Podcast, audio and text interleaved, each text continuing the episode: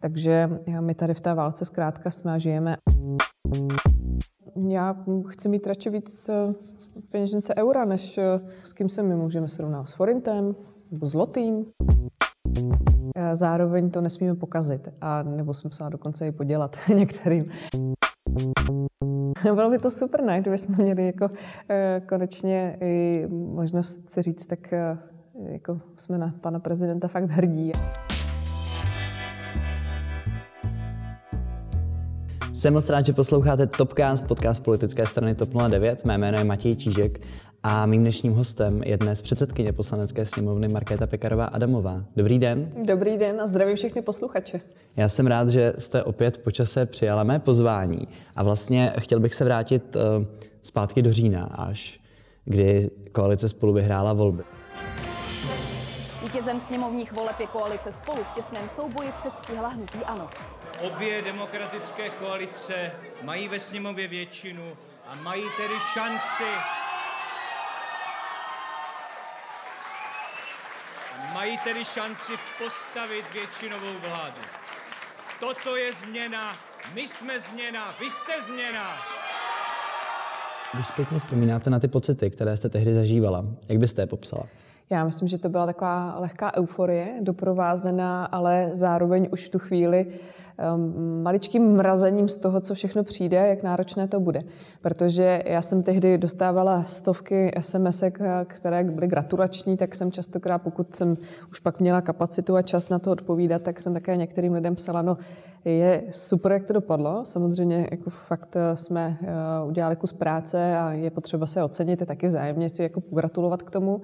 Nebyla to jednoduchá doba, ale eh, zároveň to nesmíme pokazit. A nebo jsem musela dokonce i podělat některým. Protože si myslím, že to je prostě hrozně jako jednoduchý ta očekávání vybudit takhle vysoká, takhle obrovská a pak eh, vlastně mm, nesplnit, protože každý ta očekávání má přece jenom trošku nějaká jiná, přece jenom eh, čeká, že těch změn přijde hodně rychle a že ono to bude rychlý a ono to v praxi potom tak rychlý častokrát být nemůže, je to nějaký delší proces. Tak eh, tady v tom směru i všechny jsem prosila o trpělivost a stále prosím, protože my jsme teprve na začátku vládnutí. My jsme o tom mluvili podle mě několik podcastů zpátky, kdy, jsme, kdy jsem se já vás zeptal, jestli jste smířená s tím, že můžete některé lidi zklamat. A mě zajímá vlastně, tak vláda je sestavená chvilku, jmenovaná, vy jste taky vlastně předsedkyně sněmovny chvilku, ale eh, máte pocit, že už se vlastně něco podělalo? Eh, mám pocit, že eh, lidé právě často ta očekávání vyšponují hrozně vysoko. Není to jako jejich chyba, je to takové to, že my tady jdeme mnohdy opravdu ode zdi ke zdi. Není ta politická kultura v České republice přece jenom ještě tak ustále tak dobrá, na takové kvalitě, jako bývá v západních demokraciích, kde zkrátka ten proces jako v tom směru kontinuálnější a, a těm výkyvům nedochází třeba v některých zemích tak často. A pak také ty, ti lidé vlastně uh, jsou třeba věrní nějaké své straně, kterou volí uh, opravdu hodně, hodně let, třeba desítky let. U nás uh, lidé často hledají někoho nového, hledají takovou zase jakoby novou krev v té politice. A pak také samozřejmě s tím spojují právě někdy až jako nerealistická očekávání. A já jsem to viděla hodně na Slovensku, přímě řečeno, kde eh, musím říct, to, to se asi u mě hodně ví, že má manžela Slováka, takže když byly volby před zhruba dvěma lety na Slovensku, eh, tak eh, tam byli všichni unavení tou dlouhou érou, takové té až mafii prorostlé politiky, která byla reprezentovaná zejména Robertem Ficem a chtěli se ho zbavit a byli strašně nadšení, se to podařilo. Ve slovenské politice nastal zlom. Parlamentní volby s přehledem vyhrálo opoziční hnutí Olano Igora Matoviče. Obsadí třetinu Národní rady a jeho šéf už jedná o podobě nové vládní koalice. Ale když se podíváte na průzkumy veřejného mínění, tak Fico postupně zase roste. Eh, Pellegrini, který byl v té době eh, vlastně premiérem, eh, prohrál ty volby, tak taky už zase jako na první příčce v těch průzkumech. A vlastně ty strany, které ty volby vyhrály a které se stavily koalici, tak jsou dneska v takové situaci, že už by znovu vládu dohromady ani nedali. A já to ukazuji jako příklad, kam může bohužel dospět i česká společnost, pokud právě neusadíme, řekněme, ty své předpoklady, jako očekávání toho, co bude do realistických mezí, že prostě některé ty kroky trvají nejenom třeba týdny, měsíce, dokonce třeba i roky a že zkrátka je to nějaká práce, kterou musíme odvést a není úplně jednoduché ji ten výsledek doručit lidem tak rychle. Tak prosím trochu o trpělivost. Já nechci lhát, ale podle mě právě hnutí Olano, Olaňo, uh, Olano, je teď na polovině podpory, kterou ve volbách vlastně dostali. Dokonce podle, ještě méně si myslím. Možná ještě hmm. méně.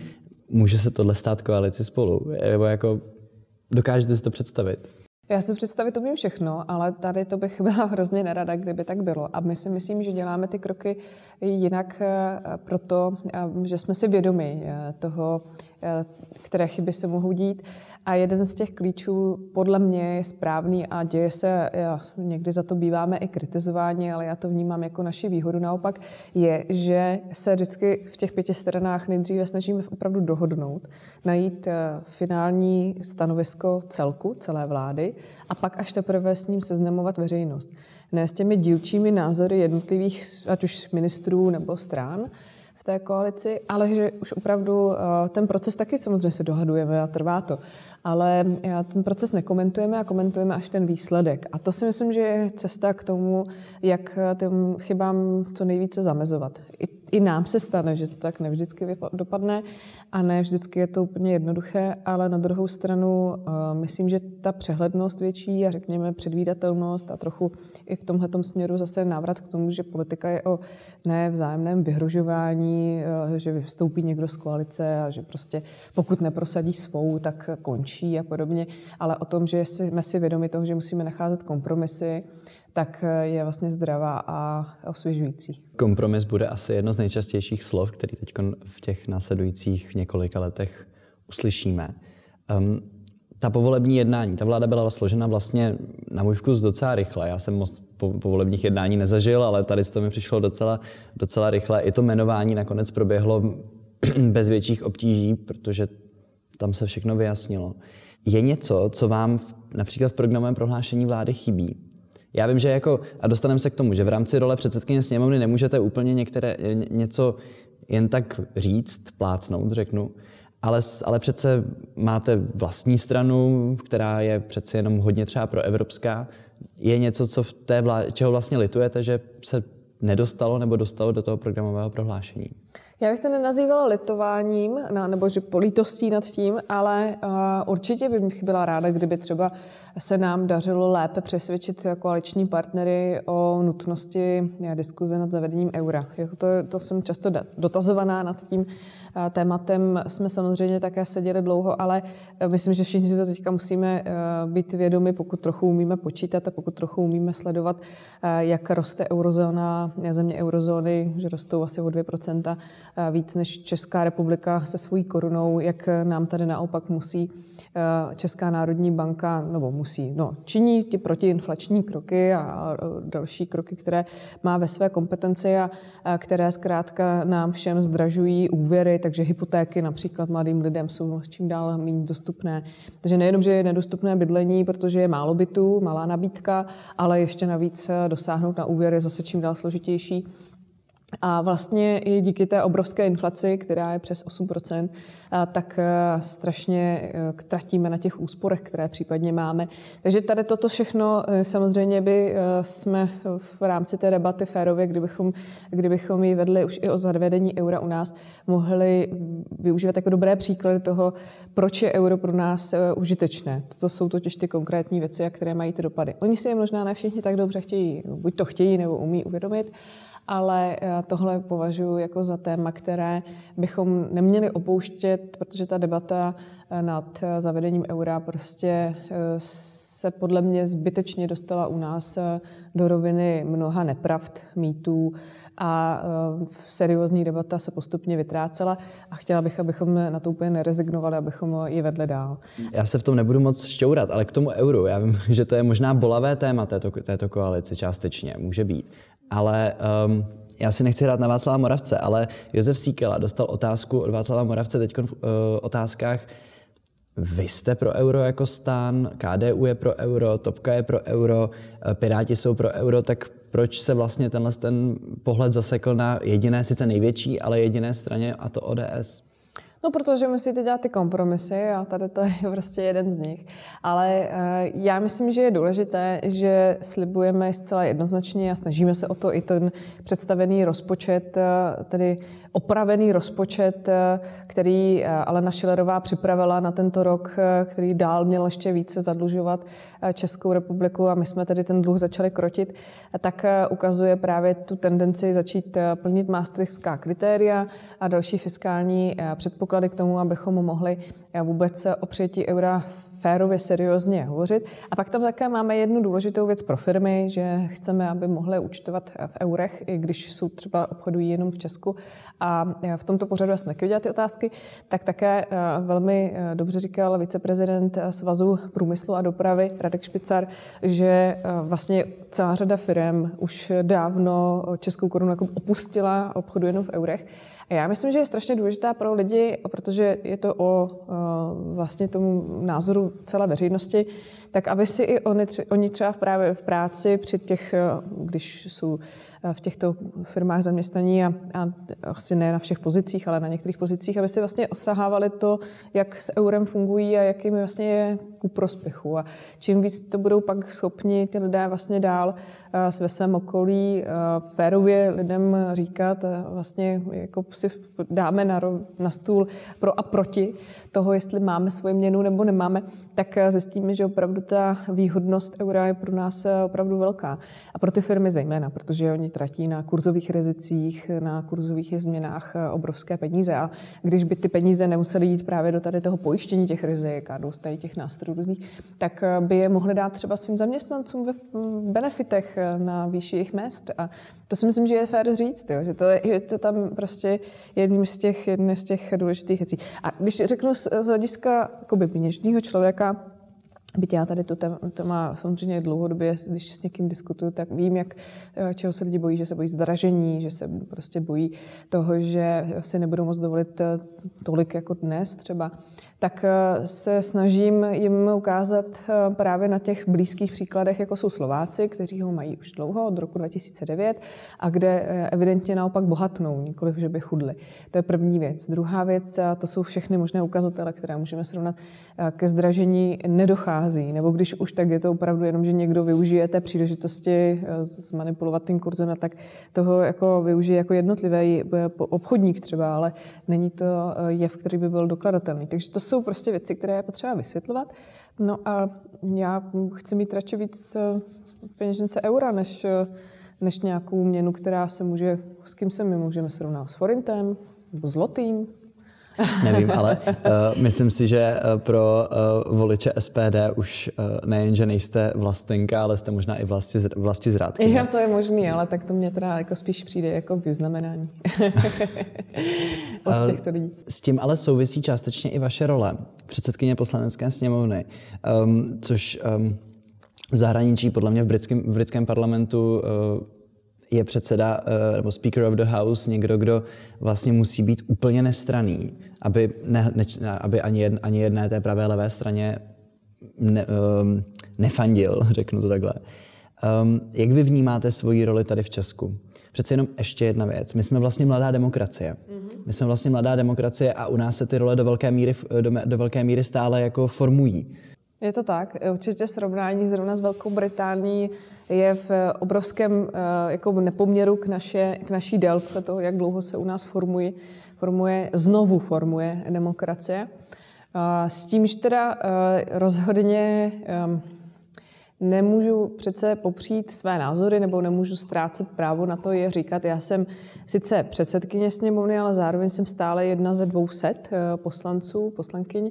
Takže eh, když prezentuju postoj svůj, své strany, které také předsedám, takže jako jsem v té dvojí předsednické roli ještě navíc, tak eh, to samozřejmě je třeba někdy možná trochu víc rozlišovat nebo zdůraznit.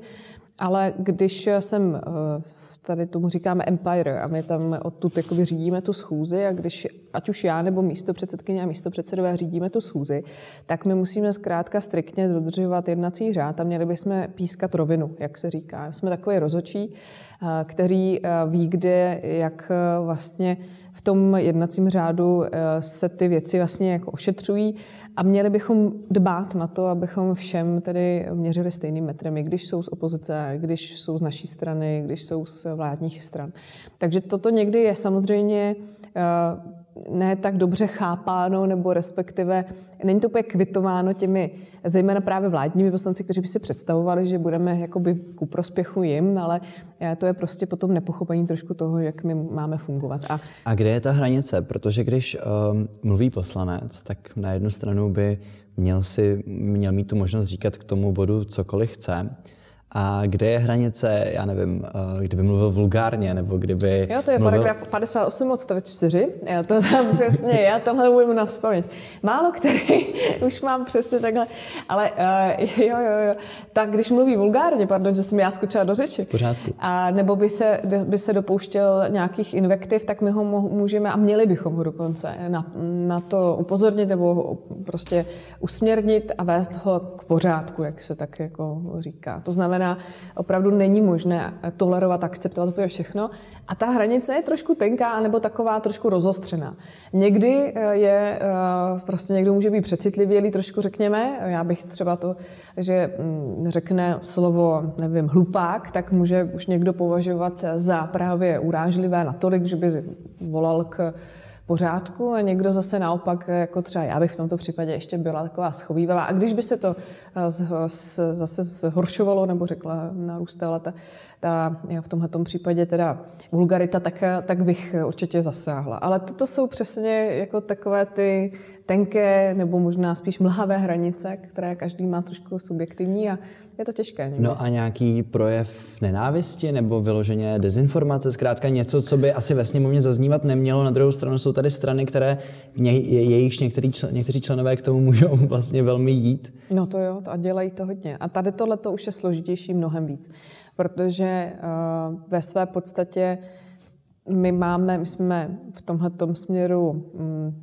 pro nás dobře vlastně na ten projev uh, Eh, chránění imunitou. A my na ten mikrofon vlastně můžeme říkat dokonce i lži. Dá se říct, že vlastně v tomhle směru není možné eh, zasáhnout. A já si myslím, že to je i správně svým způsobem, protože ta opět eh, jako možnost posoudit, zda je to pravda nebo nepravda, zda je to dezinformace nebo ne, tak v tu chvíli, v ten daný moment je strašně složitá, je strašně těžká. Já nemám, já nemám schopnost úplně všechno stoprocentně hned vyhodnotit takto a nemám také jako plnou znalost úplně všeho, co tam zazní, jestli to je pravda, není. No a když vám tam, těžké, no, tak když vám tam dám něco, něco jako velmi primitivního, jako popírání holokaustu třeba. Jo, tak to se naštěstí neděje. Takovou formou, až že by to bylo uh, takto vyhodnotitelné. Samozřejmě jsou tam různé narážky, zlehčující třeba, ale pak se v té debatě s tím vypořádávají často ti posluchači, ti ostatní uh, poslanci, pokud tedy uh, chtějí to usměrnit,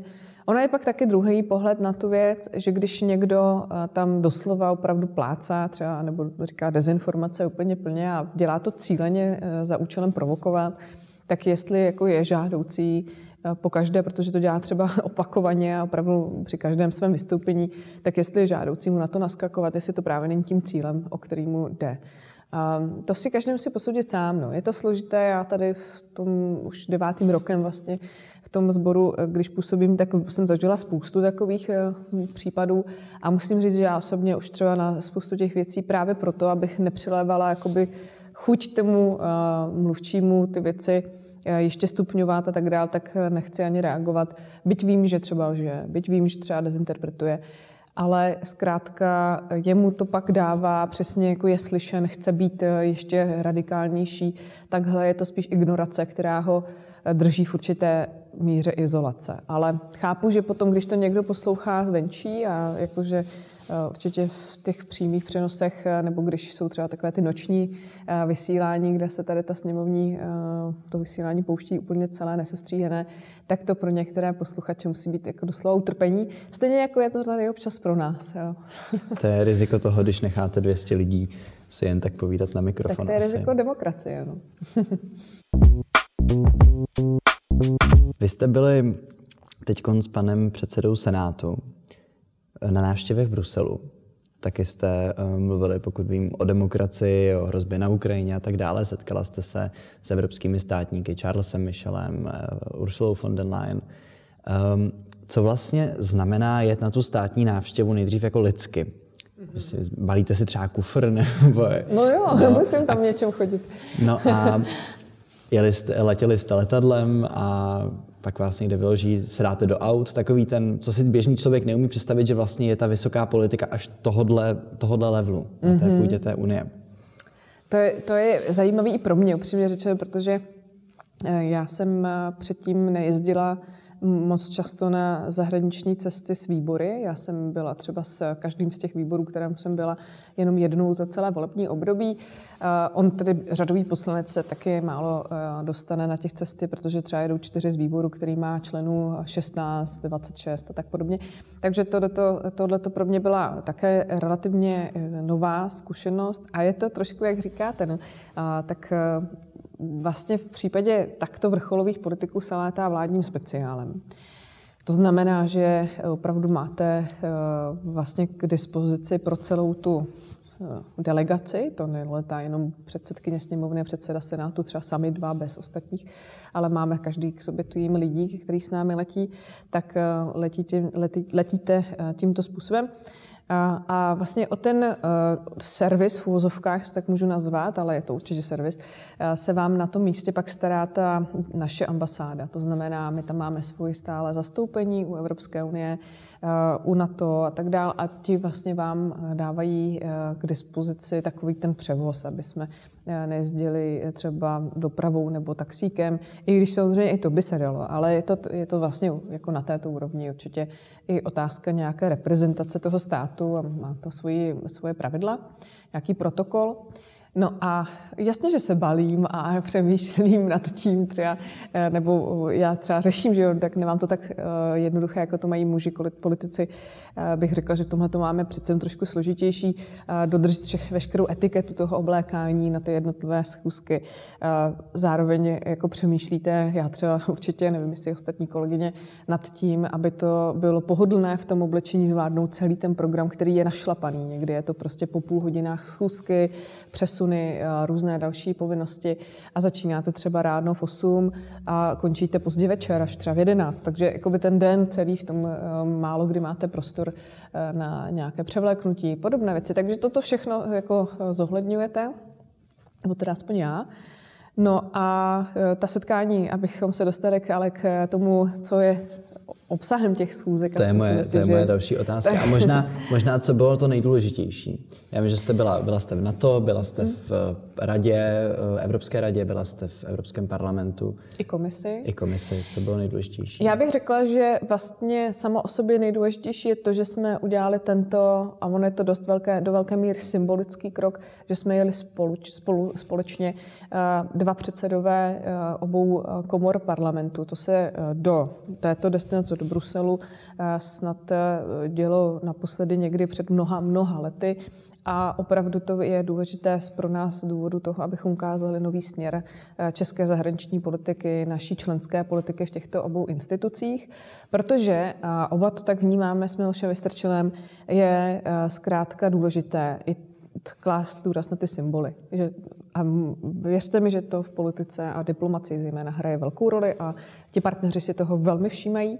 A proto také jsme byli přijati během těch tří dnů na té nejvyšší úrovni ve všech těch eh, organizacích, což není úplně běžné, nebo není to vždycky tak jednoduché zařídit. Takže to se podařilo a měli jsme tu příležitost eh, od eh, Ursuly von der Leyen až po právě Charles Michela nebo novou předsedkyni Evropského parlamentu, paní Robertu Mecolu, s nimi hovořit.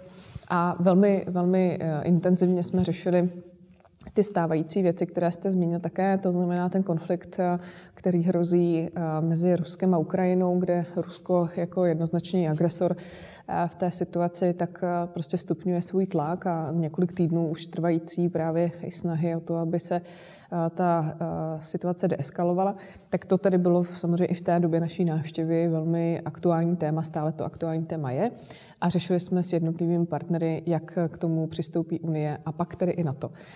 V NATO jsme se měli možnost setkat s generálním sekretářem, panem Jensem Stoltenbergem a bylo velmi důležité pro nás právě i v tomto vidět nebo mít možnost prostě deklarovat zcela jednoznačně, že pro nás obrana, společná obrana je důležitá, že nechceme žádné alternativy v podobě nějaké evropské armády, které tady občas některé státy trochu prosazují pro svůj vlastní vliv, který chtějí uplatnit. Takže tady v těchto těch diplomatických, řekněme, setkáních je to nejenom o těch symbolech, jak jsem zmínila, ale i o té konkrétnosti, Čeká nás předsednictví Evropské unie a to bylo jedna z důvodů také, proč jsme jeli takto společně a proč jsme eh, zvolili, jako u mě to byla druhá, eh, hned ta druhá zahraniční cesta Brusel, protože prostě potřebujeme eh, získat eh, podporu těch partnerů pro to, aby jsme to tady dobře zvládli a využili to jako příležitost. Eh, já, já vnímám předsednictví nejenom jako nějakou naši povinnost, kterou si odkroutíme, uděláme ty povinné věci, ale i jako možnost vlastně přitáhnout větší pozornost k České republice, k jejím prioritám. A my jsme ty priority právě těm partnerům představovali. Eh, o předsednictví, eh, našem předsednictví Radě EU budeme eh, mluvit, doufám, v následujících měsících. Věřím tomu, že znovu přijmete mé pozvání. Ráda. Myslím si, že budu zvát i pana poslance Koláře, který určitě bude mít co říct. Ale k té Ukrajině jenom asi dvě rychlé otázky. Tam nebude stačit pravděpodobně, nebo je možné, že nebude stačit jenom, nebudou stačit jenom ty symbolické kroky. Tak mě zajímá, jestli je Česká republika vlastně připravena a já se bojím použít výraz válka, protože mi to přijde skutečně jako hodně vyhrocené, ale na nějaký konflikt, který tam může nastat, jestli jsme my jako spojenci připraveni a potažmo, jestli je celé na to vlastně akce schopné v tomhle tom, jako, protože tam jsou samozřejmě i různé zájmy. Řešil se německý Nord Stream 2, 2 řešil se spoustu dalších zájmů, teď tam jel pan prezident Macron. Je na to v tomhle tom připravené jednat, potažmo my jako Češi, Česká republika? Určitě je a určitě činí kroky k tomu, aby dostalo Rusko k jednacímu stolu a vlastně k deeskalaci, která by měla vést ne přes ty vojenské eh, kroky, když i k ním postupně dochází, ať už je to vlastně předsunutí těch jednotek právě do členských států, které jsou blízko té hranice nebo blízko těm Eh, státům, jako je Ukrajina a Rusko, a které vlastně nejenom Spojené státy, ale my třeba tím, že přispíváme eh, dodávkou munice eh, a jiné státy zase třeba jiným vojenským vybavením, nejenom jednotkami, tak ukazujeme jako schopnost postavit se za zemi, která sice není členskou zemí, ale je suverénní zemí, má se rozhodovat o svém sebeurčení, o své budoucnosti sama a tak to zkrátka má být a ne, že se eh, bude snažit Rusko jí vlastně diktovat, co smí a nesmí a zároveň nám jako alianci eh, vyhrožovat, eh, kde smíme nebo nesmíme se rozšiřovat, jak se máme chovat a podobně. Tady je samozřejmě kolem toho také velká, velká vlastně dezinformační kampaně a taková propagandistická forma té války, která se prostě děje dlouhodobě. Teď je vždycky využita tady ty různé weby a, a trolí účty a farmy na sítích k tomu, aby se jel nějaký jako narrativ ruský, který vyhovuje Rusku, abychom vlastně třeba mnohé občany i zmátli v tom, kdo ve skutečnosti je ten agresor, staví se do role naopak ta oběti, která potřebuje prostě se bránit, protože by je, jako jí něco hrozilo. Není někdy jako úplně řečeno, co přesně, anebo jak my údajně máme zájmy, co bychom udělali Rusku, ale je to, je to součást toho, stejně jako kyberbezpečnost je důležitá v tomhle směru, protože i kybernetické útoky, ať už na Ukrajinu, nebo potom i do jiných zemí, eh, tady v Evropě se dějí také velmi často, nejenom tady v Evropě. Takže Tady ty věci spolu velmi úzce souvisí a já jsem přesvědčená o tom, že nám může pomoci hlavně to, že budeme jednotní. A to se zatím naštěstí daří, byť v některých možná dílčích věcech ne vždycky úplně Maďaři jsou v tomhle směru na, na stejné lodi, ale a to je tahdy jako potřeba zmínit, že to je vždycky riziko, když se vlastně z těch 30 států nebo v případě Evropské unie 27 států, byť jeden trochu jako utrhne jiným směrem a vlastně ten agresor ho využívá potom jako svého takovou pátou kolonu nebo takové, takovou svoji vlastně jako místo, od, odkud podrývá tu uh, jednotu, tak, tak samozřejmě to je určité nebezpečí. A proto bychom měli být tady v tomhle směru se snažit u toho stolu jednat o těch věcech, jak vzájemně mezi těmi státy a dohodovat si tu pozici. Ano, každý tam má trochu jiné zájmy, ale jak už zaznělo, tak i stávající německá vláda a kancléř Scholz a tak zkrátka říká, že i jsou ochotně připraveni v tuhle chvíli třeba neodbírat eh, přes Nord Stream 2 eh, plyn a podobně. Takže jsou ochotní k jasným krokům, které by Rusko bolelo. No a pokud to Rusko bude bolet eh, v té ekonomické rovině, v sankční rovině, nebo i v diplomatické rovině, tak samozřejmě to může odradit od toho, aby ty kroky činila, aby rozpoutávala reálný konflikt. Respektive on tam ten konflikt je, my jsme trošku jako kdyby zapomněli, že na Donbasu se bojuje, že Krym je obsazen, a to bychom také neměli dělat, protože eh, pak Ukrajinci mnozí říkají, a vy jste trošku jako eh, přestali vnímat, že tady ten konflikt já není zamrzlý, jak se někdy říká. Takže eh, my tady v té válce zkrátka jsme a žijeme a je to pro nás dennodenní věc. Ukrajinu asi čeká ještě dlouhá cesta v tomhle tom. Já si dovolím uh, z trošku jiného soudku, ale možná ne tak uh, dalekého otázku vlastně která, eh, kterou, která mě napadla, když jsem koukal na rozhovor s panem prezidentem. Um, ale je to od nás. Pan prezident zmínil v tom rozhovoru uh, čtyři jména, která si dokáže představit, že budou uh, kandidovat na hrad. Tak těžké váhy jim, jim říkal. Těžké váhy se vlastně ještě nepřihlásili. Ale já očekávám, že se to stane a že se to stane na levici, na pravici i ve středu. Na levici bych se typoval předsedu odboru Josefa Středulu, na pravici bych si citoval prezidenta hospodářské komory Vladimíra Dlouhého. No a Andrej Babiš říká, že je catch all party, to znamená, že bere voliče zleva i zprava. No a jeli v této pozici, lze mu přisoudit střed. Vy jste teď na podzim Andreje Babiše porazili a on velmi pravděpodobně bude znovu kandidovat teď tentokrát na, na, prez, na prezidenta. Um, postaví koalice jako celá, vy tomu říkáte K5, nebo to jste jenom vy, vy, vy lídři, postaví, postaví celá koalice někoho proti němu? Je to ještě eh, v diskuzích a v nějakých eh, v rovině rozhovorů, které vedeme. A teď jsme je začali konečně vést intenzivně, protože samozřejmě čas běží, kvapí a opravdu na to nezbývá mnoho času, pokud chceme, abychom eh, dosáhli toho cíle, že budeme mít prezidenta, který nebude překračovat své pravomoci, bude ctít naši ústavu, který nás bude dobře reprezentovat, který eh, je ví, kde, eh, kam patří Česká republika, nebude ji se snažit kormidlovat někam na východ do nějaké bližší spolupráce s totalitními zeměmi, autokratickými zeměmi, jako to činí ten stávající. Takže jako z, z, naší, z našeho pohledu je jasné, jak by ta osobnost měla ten úřad vykonávat, jak by měla vypadat, ale už je složitější takovou osobnost, která zároveň ale osloví většinu společnosti najít. To je fér říct, že e, se úplně nehrne nějaký zástup velmi kvalitních lidí, kteří by říkali, my do toho jdeme. Já se moc nedivím, protože to je strašně složitý souboj v téhle době, navíc ještě opředené spoustou eh, hnusu, který se na tu osobnost eh, s, jako hned eh, sesune, spoustu lží, který musí čelit. Ale je důležité, aby to byl někdo, kdo to fakt chce, kdo se zatím půjde, kdo bude ochoten pro to něco málo obětovat a něco hodně udělat. A to si myslím, že tady v tomhle společném nějakém v, jako v těch diskuzích zatím teda tak dalece eh, vydefinované, abychom řekli, tak tohle je on a tady tyhle ty kvality má a tady tu chuť do toho jít má, a tak, tak dalece na tom nejsme. Možná se nám to ani nepodaří, já to nedokážu teď eh, úplně předjímat, ale intenzivně oslovujeme, bavíme se o tom, jaké ty představy máme. Vy osobně nějaké jméno máte? Já jako typy mám, ale uh, i sama vím, že prostě ta hranice mezi tím být uh, velmi dobrý kandidát, který by byl skvělý prezident, ale mezi tím uh, jakoby ujít tu cestu k tomu, to znamená být také zvolen a být přijatelný pro většinu uh, lidí, protože prostě je to přímá volba, tak, tak vím, že tady někdy jako se, se úplně ty věci nepotkávají. Takže já, bohužel není to tak, že bych teď řekla, máme tady tuhle superstar, která to vyhraje a, a máme tady příštího prezidenta, který je prostě zaručený, tak uh, nemám takové jméno úplně. A to by asi i bylo špatně.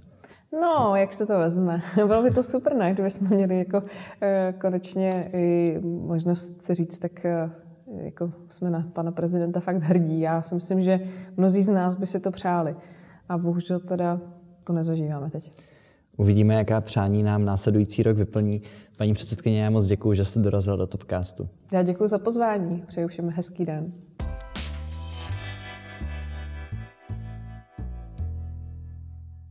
Dnešní díl Topcastu končí. Já moc děkuji, že jste poslouchali. Pokud se vám náš Topcast líbí, tak budeme rádi za sdílení. A již brzy se můžete těšit již na další epizody Topcastu. Děkuji moc, že posloucháte.